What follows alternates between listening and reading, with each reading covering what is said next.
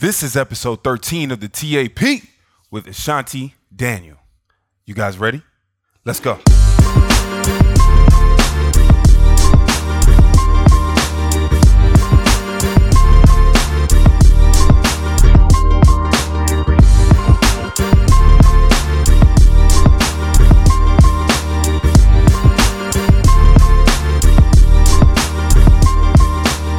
Right, ladies and gentlemen, welcome back, everybody, to the Think Alpha Project. This, as you all know, is a podcast, a conversation of success for the minority today in health, relationships, career, and wealth. And I am your host, your boy, Valentine Ewudo. Appreciate all of you guys for tuning in. Once again, this is the second week into the new year, 2018. Fired up. All right, a few things I want to ask of you. Number one is make sure that you subscribe at thinkalpha.net as well as on my YouTube channel. Most of these episodes are also on video. So you can go ahead and search, you know, the the person that I talk about in the episode and you'll find the YouTube video for it. And then number 2, this episode like I said is number 13, so you make sure you go to thinkalpha.net forward slash 013 there is where you can see the show notes and everything that we have talked about, the summary, as well as some photos as well. All right, so let's get right on into it. Today we have someone special by the name of Ashanti Daniel. And I have a question for you. If everything that made you who you are was taken away from you in an instant, what would you do? In this episode, NICU nurse Ashanti tells her story from going from fitness lover to suffering from a rare, severe chronic illness. Her life now and the lessons that have come with it, from which all of us can learn. Ashanti Daniel was successful as a nurse, specializing in the neonatal ICU, but she also has a love for health and fitness. It was truly a lifestyle for her, not only for the aesthetic beauty, but also because it just made her happy and gave her a positive outlet. Ashanti spent her life as a cheer mom to her daughter and a baseball mom to her son, who's been playing since he was five. She was the picture of health and fitness until she was suddenly diagnosed with what we call myalgic encephalomyelitis, better known as ME. As an ME warrior, Ashanti is now searching for her new passions and purpose in life while educating others on this rare and incurable disease. So, guys, prepare yourself right now for a super inspiring story. And without further ado, I bring to you guys the one and only Ashanti Daniel. All right, guys, so we're back to the Think Alpha Project, um, and I'm here with Ashanti, fellow nurse, fellow uh, and survivor. Um, I'd love for well, first off, how do you say your full name? Ashanti Daniel. Did you want my I feel, middle du- name I in feel there? dumb as hell. I feel dumb as hell. Anyways, It's actually Ashanti Nairobi Daniel, but hey. oh Nairobi, like Kenya, awesome. I love that.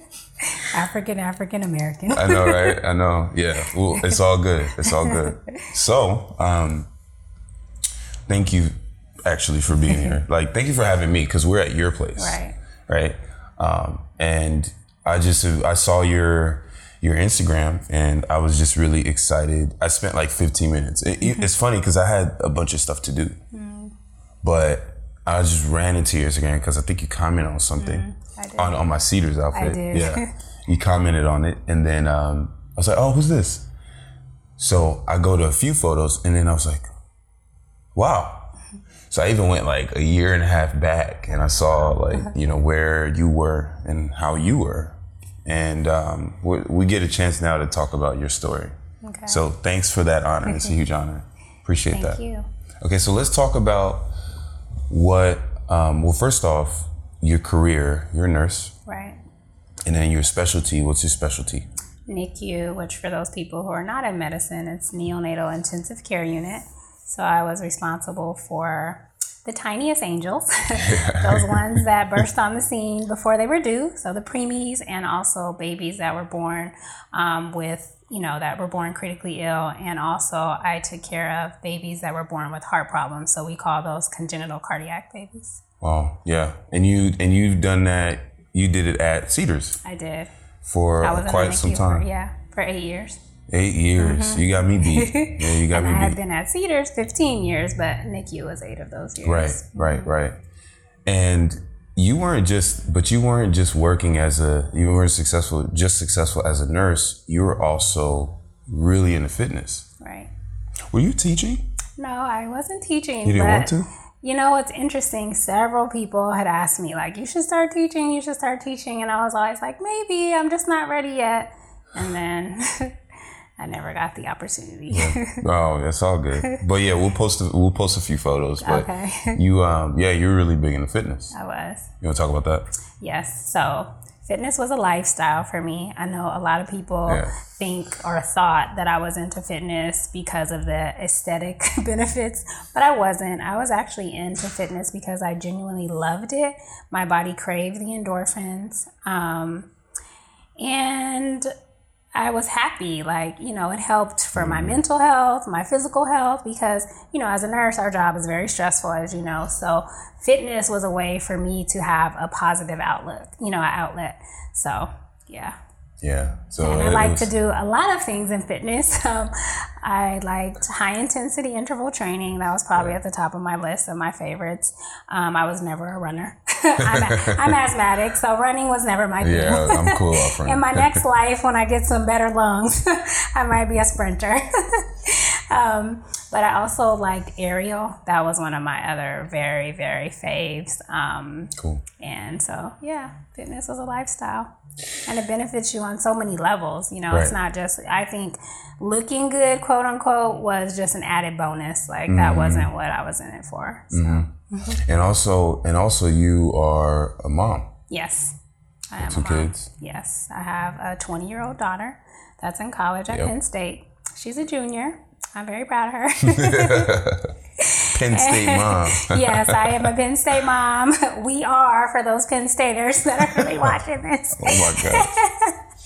so um, she was a competitive cheerleader for um, almost 10 years. So I spent my life as a cheer mom and loved it um, and miss it very dearly. Yeah. but you know, your kids have to grow up. And then I have a 12 year old son that's um, a very excellent baseball player. And um, he yeah he's been playing baseball since he was five so it's been a long time. Wow. so and he loves it lives for it and so yeah i'm a baseball mom but i'm not able to be you know present at his games as much as i used to be before i got sick. So let's talk about why that is. Um, so you out of nowhere came like you you know you were just living your life and out yeah. of nowhere came a an illness. Right. What so what's the name of the illness it's called myalgic encephalomyelitis, which is a mouthful. However, um, some people may know it as chronic fatigue syndrome because that's what it's commonly known as. However, I choose not to use chronic fatigue syndrome because I feel like it, it, yeah, it trivializes the severity of this illness. Um, and it's not just about fatigue. Like that's that's laughable. You know, it's right. not. There are so many other um, symptoms and issues that come along with the illness. It literally ruins your life. um, it's devastating and debilitating. So I choose to use the term myalgic encephalomyelitis because that's more accurate. To and me. then, and then the shorten is ME, right? The yes, acronym mm-hmm. ME. ME. And that's yep. what you have on your shirt. Yes, it is. It says, I'm an ME warrior. It's not for the weak, which is very true. It is not, not, for the weak. Right.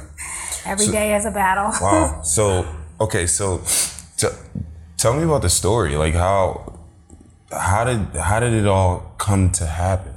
Okay, so I was going on with my healthy lifestyle, like and nursing life, right? Like I mean, it's crazy because I was a picture of health before I got sick. So it's like unbelievable, even to this day, that I would be sick. Like I'm a person who's never been drunk in my life. I've never smoked in my life. I've never tried illicit drugs. Like, I ate healthy always. I worked out rigorously. So, I lived a really good, healthy lifestyle. Um, so, one day I got sick um, with respiratory symptoms, but I have a history of asthma. So, naturally, you would expect that if you get a virus or some sort of illness, it attacks our lungs because our lungs are weaker. So, right. that's not a surprise there. Um, but I never got well. So for a long time, my pulmonologist was saying, "Oh, it's just a really bad asthma attack. Like you just need time to recover." But early on, I would say my second hospitalization, because I was in and out the hospital, but my second hospitalization, I knew that there was something more serious. I knew that it was not asthma. I just didn't know what it was, of Right. course. And you're a nurse. Like you get I'm a it. nurse. Yeah, and I get had asthma Yeah. forever. So Yes, I had had asthma since I was a kid. I hadn't been hospitalized for asthma in 20 years. So, uh, and I was working out vigorously. Like, I wasn't doing just like yoga, which yoga is great. I love yoga, but it's low impact for Right, your lungs. right, you know, right, I was doing high intensity stuff that really puts a strain on your lungs, um, and I was fine very well controlled. I was only using my inhaler prior to workout. That's it. Other than that, I never needed my inhaler. So it didn't make sense that I could get so sick and be so debilitated just from an asthma attack. I'm like, no, this is something else. And I'm like, I'm young. like, I'm not a 75 year old patient. I have no comorbidities, which means, you know, I had no other illnesses, no high blood pressure, no diabetes, nothing else, no heart problems, none of that. Um, that would make my recovery more difficult. And I had been so healthy. So my body was in the best shape, you know, that it had been basically in my adult life. So it didn't make sense that I could be this sick and they're mm. treating me with lots of steroids, which is standard for asthmatics whose lungs won't cooperate. Um, they treated me with antibiotics. Yeah, I was on I was on Solumedrol and oh prednisone. yeah. Mhm. Oh man. Double dose. So yeah, and then my pulmonologist decided to try antibiotics, although my chest X-ray was clear, so they didn't see any pneumonia per se. Um, but you know, you don't have to see for you to have a virus. It's Right. not necessarily pneumonia, but you might have a virus. So um, for many months, I never got well. I had extreme fatigue. I had um, muscle weakness, which was really a surprise because I'm like, how am I this weak when I was so strong? Like, you know, I used to be like buff. Yeah, exactly. I was like, I mean, I looked somewhat like a trainer, even though I wasn't Right. a trainer, but I looked like a trainer. So I'm like, how could my muscles be this weak? Like something is really wrong. Um, so um, I continued to search. I continued to see multiple, multiple, multiple specialists, every kind of specialist that you could think of. Um, I saw a neurologist, I saw a rheumatologist, which for people who aren't in the medical field, maybe I should explain what those kind of doctors are. well, you just different specialties, yeah, right? so I saw a ton yeah. of specialists. So let's Yeah. Mm-hmm. just say that a ton of specialists. Um, they all were kind of baffled, like, um, yeah, you're sick, but we're not sure like what's going on. So it wasn't until um, my sisters, actually, two separate um, text messages, one day after the other, sent me a link about myalgic encephalomyelitis. They both stumbled upon it in their research because they were helping me research during my illness because, of course, they want to help me get well too. Um, and so they sent me the link about this illness, myalgic encephalomyelitis, and they were like, you know, maybe you should look at this. You know, you have a lot of these symptoms, check, and etc. So I did. I looked into it, and I'm like, oh wow, this does sound like me. So there was a specialist in Torrance that treats um, this illness. He's been treating it for like over 20 years. Um, so I made an appointment with him. I'm like, you know, let's get in. But he has like a five to six month wait for appointments. Because So- he's like one of the only ones, right? Yes, Yeah. exactly. So, um, in the meantime, I ended up in the hospital again. And mind you, throughout all this, even the nine months in, I ended up in the hospital. Thanksgiving last year, I was in the hospital like nine days during that time. And then I was hospitalized again this year for 16 days. Um, and then after discharge, I had some other appointments, and then by the grace of God, he had a cancellation, the specialist in Torrance, because I wasn't supposed to see him until August. So I ended up getting an appointment to see him on May 12th, and um, that's when I was given the devastating diagnosis. And ironically, May 12th is actually International ME Awareness Day. Interesting. Ironic. Wow. so Yeah. that's, that's when I got diagnosed. And And it, it puts your life in a completely different direction. yeah, it did. Actually, it was devastating. Absolutely devastating. What do you mean when you say devastating? Um, So what what what can't well, how has it changed your life? Okay, so number one, when you don't know what's wrong with you, then you always hold on to hope that whatever it is, that it's curable or treatable or whatever the case. That's not the case for this illness. There are any, there's no cure and there aren't any treatments available because there hasn't been enough research on this illness. So the money that's allocated for myalgic encephalomyelitis is ridiculous. It's like $6 per patient which is beyond ridiculous. So that's a joke. So of course there's no medication to treat us. Of course wow. there's no cure for us. Um, and the sad part is that most of us are so sick and so debilitated that we're in our beds and we're hidden from the world. So we kind of like go missing. It's kind of like it's kind of like you die mm. and then but you're forced to watch like the world continue like without you like yeah how was that um, I mean, Compared because everyone's life, life yeah, everyone's life continues to go on. Yours doesn't, you know. And for me, um, getting the diagnosis and being told by the doctor that diagnosed me that I'm never going to be able to work out again.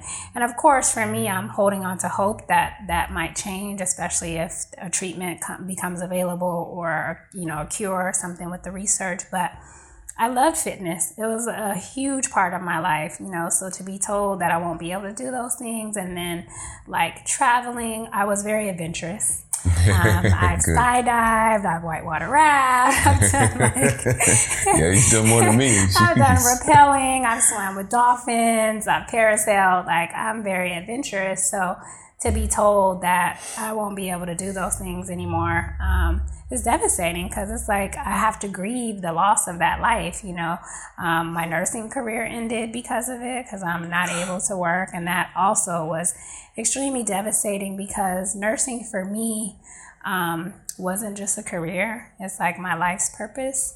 So right now, I kind of feel a little bit void of purpose and i'm trying to you know find my new purpose um, but i haven't gotten there yet so i'm still dealing with that because you know it's like nursing was who i am at my core like right. you know how do you continue to move through the world and be unable to be a nurse what you know what you were supposed to do like this was my you know my life's purpose like i said so um, yeah it's been rough and then even like i said i had a daughter at college um, at penn state and from the time she got accepted to college, we always talked about me coming to the football games because you know football is huge mm-hmm. in Happy Valley for those Penn Staters. Penn Staters.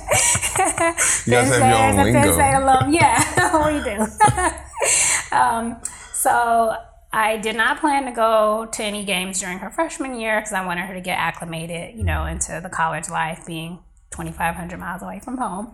Um, but I had planned to go her sophomore year, which was last year, but I got sick in August, and so that changed everything. I wasn't able to go last season. I wasn't able to go this season. Um, and unfortunately, my daughter cried the first football game this season because, you know, she knew that I would have been there with her if I had been well.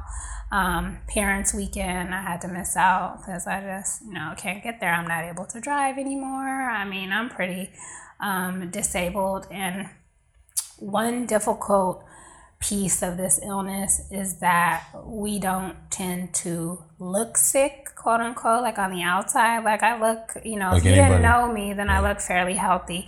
Yeah. Except the people that know me can tell that I've lost over 20 pounds. Like, you know, they know. But strangers that look at me, I just look like, you know, a regular person. But so anyone looking at you right yeah. now on camera is going to be like, she looks normal.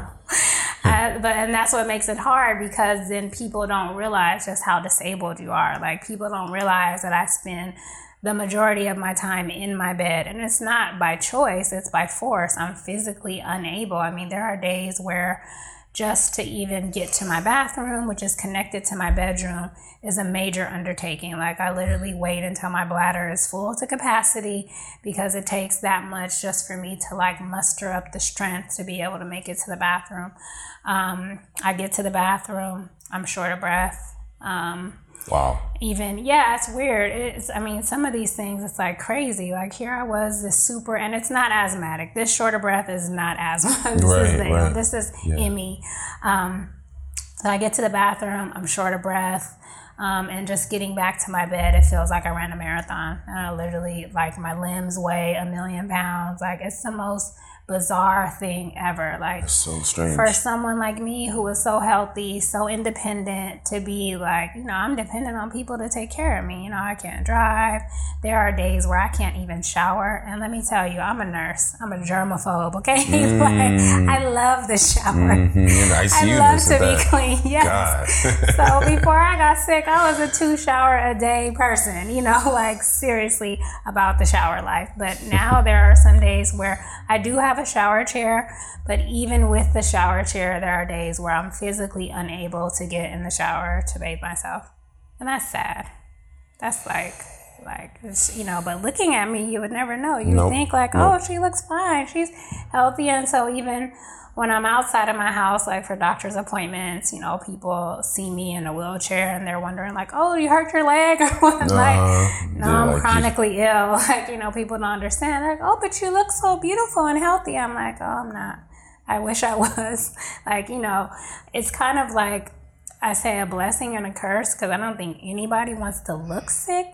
But Right. then when you don't look sick, then people fail to realize just how sick you really are. But I'm like, thank God you guys can't see what's going on inside my body because if you would, you would you would run for your lives because you would be so horrified. So, um, and what people fail to realize also, like even people who have cancer, they don't typically look sick until they're terminally ill, you know, going on hospice or whatever. Except for, of course, if they're bald, then you know. But if they have on, if their hair is covered, you don't see that, then you wouldn't necessarily know that they're sick either. People with AIDS, people with, I mean, there's a lot of people living with illnesses that you don't necessarily look sick. So don't judge a book by its cover. Right, right, absolutely, absolutely. And and you know what? I uh because I was just thinking about there was a time for me when you know I used to squat and deadlift really heavy, and um, maybe it was my form or something, but I developed like a big muscular imbalance. But long story short, um, there was one day I went down in a squat, and then on my way back up, I felt this like shearing like tear in my lower back. This was probably like three, maybe three or four years ago, and um, you know, after that point, I was like, ah, I'll be good, I'll be good. But I stopped working out that day. but then probably like I know, right? Two, two days later, I just get on a treadmill to warm up. And you know, and I remember getting on a treadmill and I could not like the pain came back and I could barely even stand up to walk. So I had to like get on the gym floor. I was like, oh, you know, and I was like, what the heck is going on with me? Right. Anyways, I went to a physical therapist and chiropractor, and you know they told me all these things, so I started to do rehab. Mm-hmm. But I I couldn't. They told me to stop doing that stuff, mm-hmm. and I felt so like I just felt so helpless. and it's not that I I can't even. I'm I'm walking. I mean, it's, I have pain when I walk. right. Um, and since then, I've rehabbed it, right? Mm-hmm. But I, I, I still don't squat or really deadlift much at all. Mm-hmm. But I just remember for that two years that I didn't squat or deadlift, I felt like some part of me was missing, like Right. something that make that brought me so much pride and joy was missing, Right. and that's nothing compared to to to what you've gone through. I mean, so many things are missing, like my career, like I said, my um, inability to continue my fitness lifestyle. And of course, again, it's misleading because my arms kind of still look still a little look muscular, but it's just because of my genetics. I have like an athletic body type. So, but I mean, I was like buff, like gunning, you know, now it's like that's all level. lost, like, you know, so um, I'm not able to be at all my son's baseball games. And I was the type of parent, like, I work night shift. So that was great for me because I was off during the day. And even if that meant no sleep, I could be there for my kids. I never missed the cheer competition um, for my daughter. Um, I never missed a baseball game for my son. Like, I would literally get off work at 7.30 in the morning, fly to the field wherever he's playing. If he had an 8 o'clock game, scrubs and all, too bad. Like, Too bad. mom's here. Like, and then there were times where he had evening games and like maybe the game would start at 5 you know our shift start at 7 p.m so i would stay at the game until the last minute in my scrubs i would go to the game in my scrubs so i was ready for work and just stay until the last second and then leave and go to work so i never missed and to be unable to make it to his games um, it's sad for me because you know I was active, you know, very involved mom. So um, it's been quite an ordeal mm-hmm. for sure. And That's I right. just you know people need to be aware of this illness. They need to understand and know that when someone says, because some people still say chronic fatigue syndrome, that it's really so much more than that.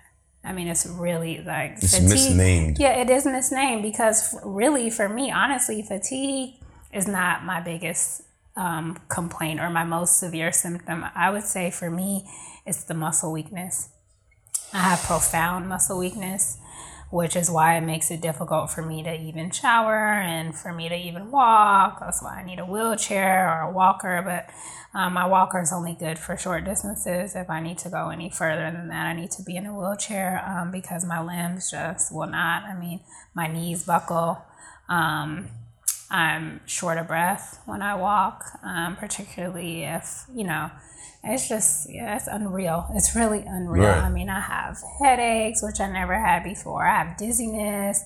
I lose my balance frequently. I get bruises that I have no idea where they came from. Mm. And I'm, you know, pretty brown skin, so mm-hmm. like for you to mm-hmm. see my bruises, like you know, it's just it's crazy. It's unreal. And then there is the fatigue, and it is extreme, but um, when you're walking and you can't breathe, you're short of breath, but you can't use an inhaler because that's not what the problem that's is. That's not even it. Yeah. No, and one of the the things that makes this illness, there's many things, but one of the things that makes this illness particularly difficult, especially for a personality like me, I'm the type of person who's always like push through, push through. You got it. Like you can do it.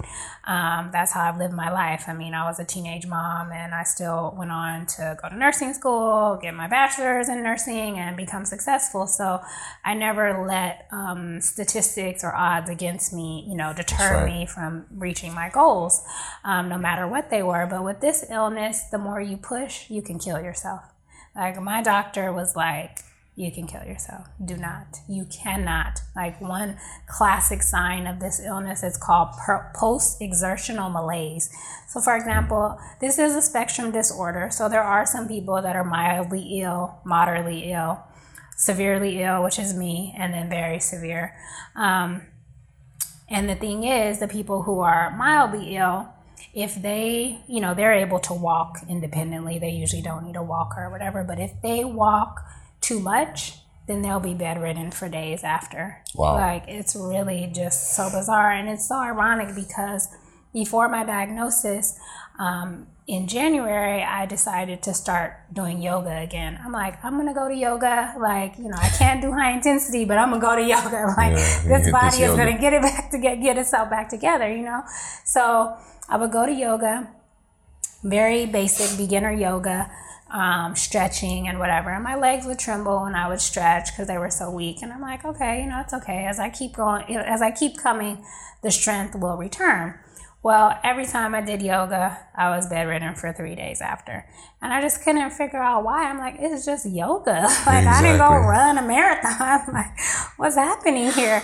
So, but I, I wasn't diagnosed at that time, so I didn't understand that it was the post exertional malaise, that I had done too much, which really wasn't that much. But for us, it's like we have a very small envelope. And for the people who are sicker, they have an even smaller envelope. So I continue to go back to yoga because, again, that's my personality. That's okay. I'm down so for three days, go back, right? And at this time, I was still able to drive. Um, so I drove myself and down for three days. And so the final straw was I almost passed out in yoga.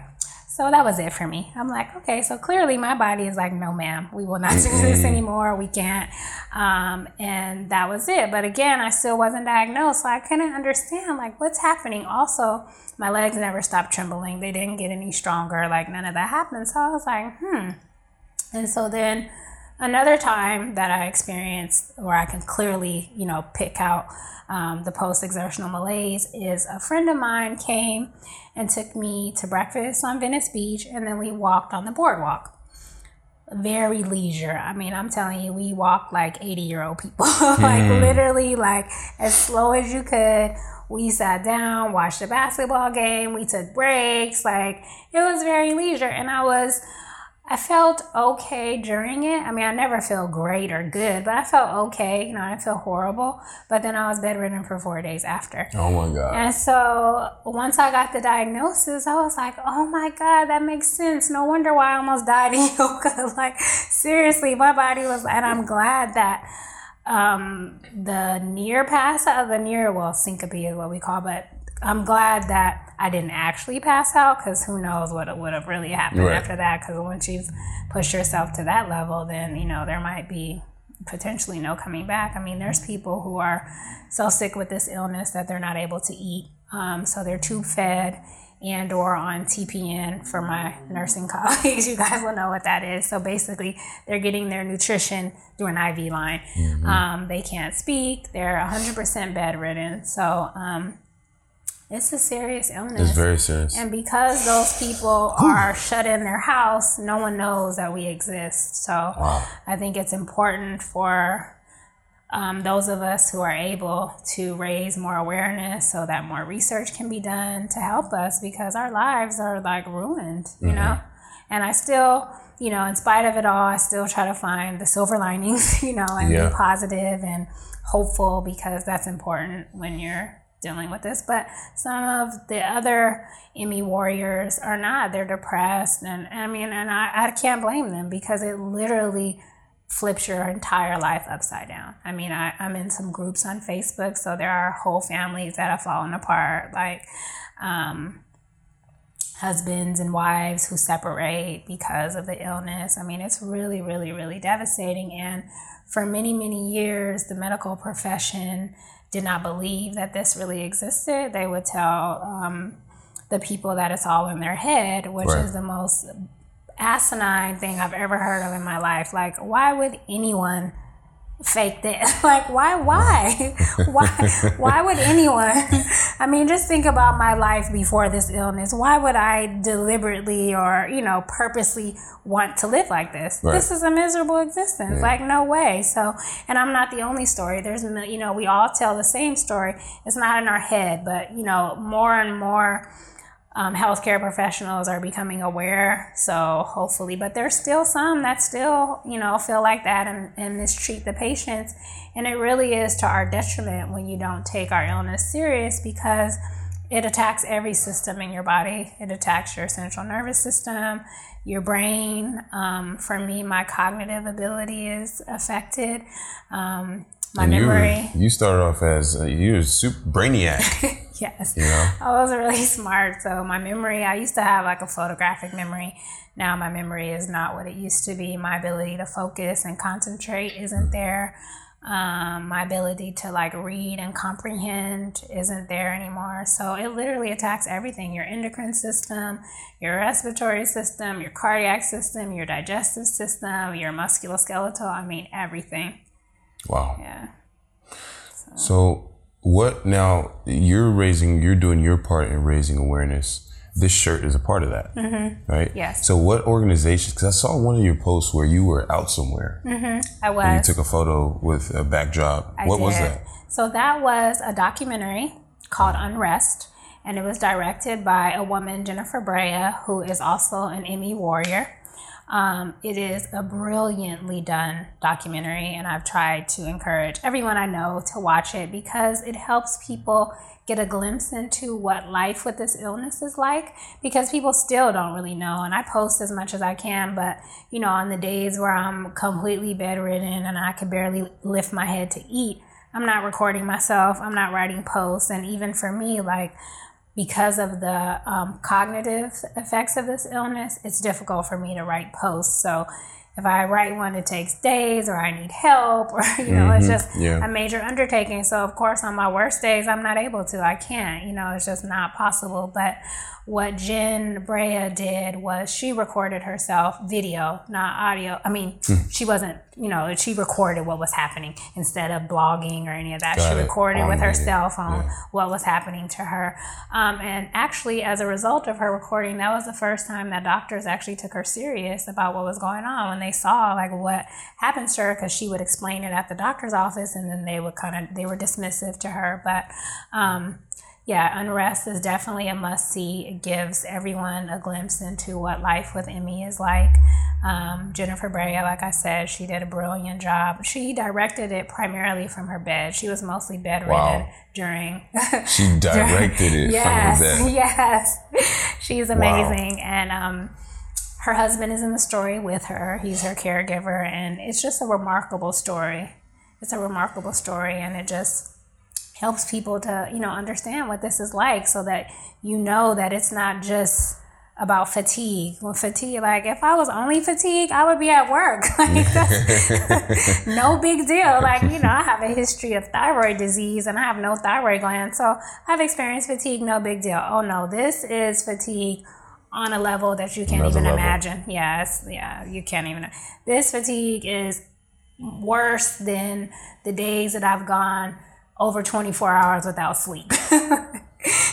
As a nurse, sometimes that happens. Nurse and a mom, like, get off work, gotta go And then you take care of kids, and that's it. Yeah. So, um, but yeah, so and it and it also affects our sleep. So, um, it's difficult for me to fall asleep.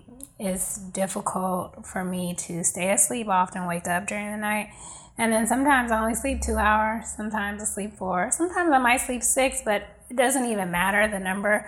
Like, we never wake up feeling refreshed. We always feel like we didn't get sleep. So, Wow. So where do we find uh where do we find unrest?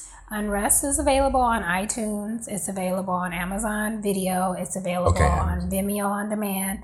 And it's also available on Google Play. Man, Netflix needs to pick that up though. they do. Maybe they will eventually. And I think DVDs are available, but I'm not sure where you could buy the DVDs. But um, you can just Google Unrest, and they have a website. And yeah, they have Yeah. a website. And then there's a hashtag that we used, um, Time for Unrest, um, to raise awareness because there are there's some families where there's a mom and daughter who are sick. There are some families where there's a grandma, mom, and daughter that are sick. So um, the illness is still poorly understood, which is why we need more research. But um, there seems to potentially be some sort of genetic predisposition, um, but they're just not sure of everything. But yeah. Got it, got it, got it. Um, no, we'll put we'll put all the links for where to find it, and we do show notes. Okay. So it's like a cliff notes of this great. episode. Oh, yeah, and and awesome. you can read it. Yeah. Oh, okay, great. So we'll have um, all the links for that for okay, people so to I'll see. get you the links. Then. Yeah.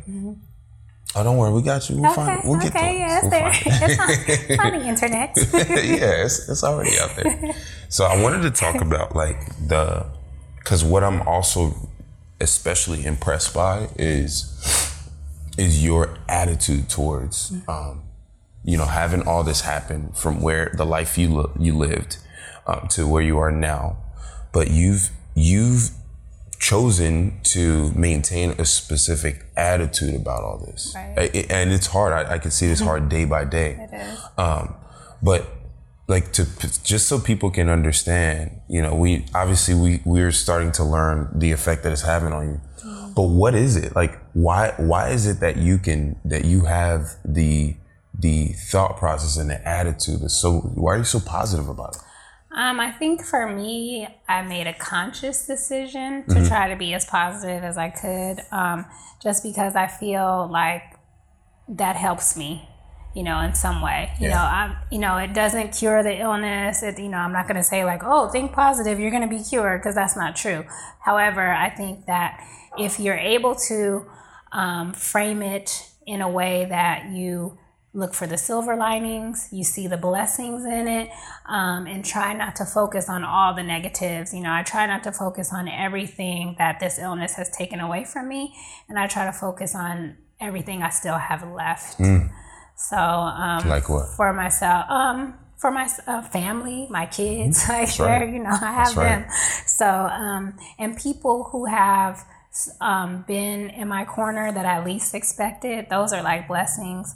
Um, and those are things, you know, I have left and I still even though I suffer physically, I'm still alive. You know, I still breathe. So every day that I wake up and I'm breathing is an opportunity for, to raise more awareness, to hopefully lobby for more research, to help find a cure, to inspire others who are sick. And there's other chronic illnesses that people live with and they're miserable. You know, it's, it's, they're suffering too. So if I can positively impact people, then I've done good. Yeah, absolutely. Well, you know? And now that you, because as a survivor, um, as someone who's going through this every day, mm. for people who are going about their lives or, you know, they're working on whatever it is, um, what would you, based on everything you've been through, what's something that people, that you know people need to understand that they're missing? I think people need resilience. Yeah. Um, resilience is important because in life there's always going to be challenges. Mm-hmm. Um, maybe not as big as my current challenge, right. but life presents you with challenges, and when those lemons are thrown at you, you have to have the resilience to make the lemonade. you know, you have to mm-hmm. keep on pushing through. Um, which is kind of ironic because in this illness you can't really push through physically, push through but you know I can at least raise awareness and that stuff. To me, that's the part of pushing through. You know, um, but there are some days where I can't. There's days where I'm physically unable. I'm too too sick, too debilitated. I cannot. You know, I just I can't. Um, but yeah, resilience is key. Resilience. Resilience helps you get through. Yeah. Perseverance is important too, but I think most people know that. But I think resilience is a different component that um, not all people understand mm-hmm. or have. So, mm-hmm. is there something? What, what's something that you wish you could, or you could tell yourself right before you had this illness? Hmm. That's interesting. What I could tell myself right before, like if I could go back and know that I was going to be sick? Well, the you right now who mm-hmm. understands and is ill, mm-hmm. knowing what you know, talking to the one right before this mm-hmm. illness who had no has no idea that it's coming. Um, seize every moment. And I think I seized a lot of moments in life, but there were other moments that I could have seized, and I may not have those opportunities again. I'm hopeful and prayerful that I will, but you know, I might not. So I would say seize every moment. life is short. Life is life is short. yeah, and you just never know which way life is gonna, you know, take you. I am, you know, the one of the things that I do have are the memories of all my adventures, my travels, and all of that. You know, the times where I was a cheer mom and baseball mom and all those things. So I have those, and you know, lots of pictures, and so you know, those will can't be taken away. right, right, right, right. So okay, so seize so seize the moment. So I have an issue where I work all the time. I tend I tend to be a bit of a workaholic. So you telling me I need to seize the moment? You do. Yeah. Yes, life is short. You just never know. I never in a billion years would have imagined that this would become my life. Never. No one could have ever told me like, oh, you're gonna get sick. You're gonna like what? No way. Like I was a picture of health. Like how could right. I be sick? But that just goes to show you that life life happens. And if you don't seize the moments, then you may end up in a situation where you don't get a chance to have those moments again and then it's too late. So. Mm. And by by season moment, I think you're saying like experience. Experience, yeah. Take that trip. Do that adventure, like go on that date, go on make that, date. send that text message, that phone call, like you know those like things. Yeah, just do it. Yeah, sometimes I'll be like, oh, and live and enjoy life because like there's more to life than just work. And I mean, I get it. I'm a nurse. I love my, I loved our career. You know, like. Mm-hmm. Nursing is for nurses only. Mm-hmm, like mm-hmm. we get it.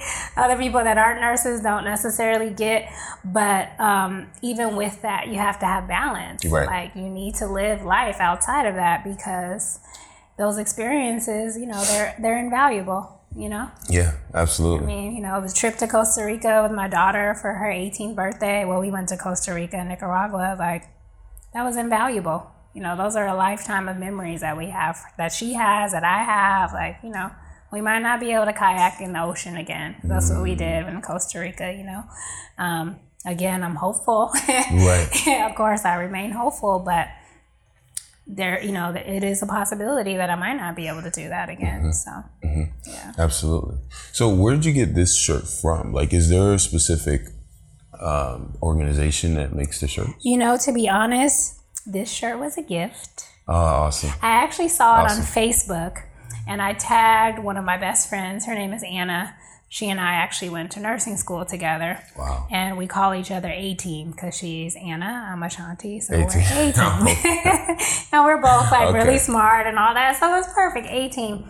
So I tagged her on the post. She's like, A Team, I'll order that for you. like, just, just tell me what color you want. And so she did. And so here it is. And that's perfect. You got the red. yeah. Yeah, that's awesome. I got the red because there is um, a thing that's connected to our illness. It's called Millions Missing. So around the world, they do these Millions Missing. It's kind of like, I guess they call it like a march. So they put a ton of shoes, all different kind of shoes for the people who are missing. And they're missing because of ME. So Wow. these are people who are in their beds or whatever. Some of them, and there's notes on each of the shoes. Like some, there's some ballerina shoes I've seen and said, I'm missing from dancing. There's some other people I'm missing from nursing. There's other people Wow. I'm missing from running.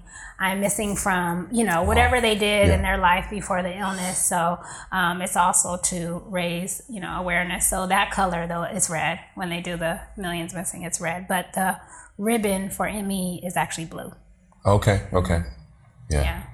Yeah, it's, it's it's good to know that too. So what um man, this is I just want to thank you again. Like this is amazing. This has been amazing so far. Thank you. Um, So now I know that you're on Instagram. right. Are you present anywhere else online? Um, just Facebook. Okay. Yeah. So Instagram and, and Facebook. Facebook, yeah. So this is how to, so how do we find you on, on Instagram? Instagram is Ashanti RN. so it's easy. Yeah. My first name and then registered nurse. so it's Simple. easy, yeah. And then Facebook is probably with your Ashanti Daniel, it's my real name. Mhm. Right, right, Yeah, I'm right. not under an alias. yeah. Good. Good to know. Good to know. I'm not hiding or running from anybody. right, right, absolutely. And then um, as we as we close, um, I'd like for you to share a parting piece of guidance, parting piece of guidance regarding my illness or just in life in general? life like life guidance. hmm life guidance. Always be resilient. Always persevere. Um, make sure you seize those moments because it's very important. Work is important, but living and enjoying life is important too. Because even without an illness, um, you get old. you know, you age, and when you age, you're not able to do the same things that you could at 30. That you know when you're 70. So seize the moments. Um, and like I said, just live life to the fullest, and life will always knock you down. There's always obstacles and hurdles, um, but just fight through them. Right. You know, Awesome. And and what about for all of our, your fellow ME warriors? keep on fighting, keep hanging on. You, you just got lit. You just lit up right now. yes, we are every day. We fight for our lives every single day, but just keep fighting. And if you're able to raise awareness, encourage people to watch Unrest because that really helps give people an idea of what this is like without having to like look through the internet or whatever. Like, you know, watching a documentary, I think for most people is more interesting. Um, and it's very captivating. The way that she directed the documentary was absolutely brilliant. So um, there's hope for us. Yeah. I think more research will be coming. Um, Jen is doing a remarkable job of raising awareness. She's been all over the world with the documentary, so it's been seen in multiple places in the world. She's done a lot of interviews, so um, she's one of the spearheads. And she actually, uh, encour- with the director, I mean, with the documentary, encouraged me to start sharing my story because for a while I didn't want to share. want I mean, I told people that I was sick but I didn't want to talk about what I was sick with just because of all the um, negativity that came with this illness in the past, you know, and people not believing you, etc. But everyone who knows me, I never, fortunately, I was one of the very few that um, was believed from the beginning, but I know that's not everybody's story. So I still want to raise awareness and make sure that people know that no one fakes this. Why would you want to do that? like, this is not in anyone's head. Like, it's not a game. This is no, this is real. This is legit. Like, and some people, um, yeah, they've had really, really devastating experiences with doctors not believing them, and so it's unfair. It's, right. Yeah, I mean, it's similar. MS had this too. Like before they came up with CT scan, which could see the spots on the brain, they told them that they were making it up too. So right, absolutely. medical yeah. profession tends to do that when they don't have all the answers, and they just say, "Oh, well, it's in your head, then it's okay," mm-hmm, like mm-hmm. instead of really trying to get to the bottom of it, but hopefully soon more research and answers will be coming for those of us that are warring through this. Going through it. Well, yeah. Well, I want to acknowledge you. Um, I want to acknowledge you for uh, being being as strong as you are. Mm-hmm. I could I could feel it. I hadn't even met you in person mm-hmm. yet, but I could feel it through your words and your photos, mm-hmm. um, even on Instagram. You know, that's how we connected. But your strength is what I believe is inspiring, and it brings a lot of your story brings a lot of perspective, you know, for a lot of people. It's, it's like, I mean, you're going through people going through stuff, but look, you know, someone like you who's here, um, going through what you've gone through. Yeah, but, fighting every day for yeah, my life. but I still see you. Day. You laughing, you're joking, you have humor, but you it's because you choose to. Mm-hmm, right. Absolutely. Right. So just thank you, thank you for that. You're welcome. Yeah, thank and you. and thank you very much for this. This has been great. Thank and, you. Thank you for this outlet and for this yeah. you know, opportunity to raise awareness for my illness. Absolutely. Absolutely. Done deal. And that's a wrap. I hope you guys enjoyed this episode just as much as I did. Here's one thing you got to do make sure you go to thinkalpha.net forward slash iTunes and leave us a review. Comment give us some five stars if you really liked it. I really appreciate it. We love and need the feedback. We really appreciate everything. And so if you're tuning into this, I hope you really got something out of this episode. All right. So I'll see you guys on the next one. You guys know what time it is. Let's make magic happen, baby. Peace.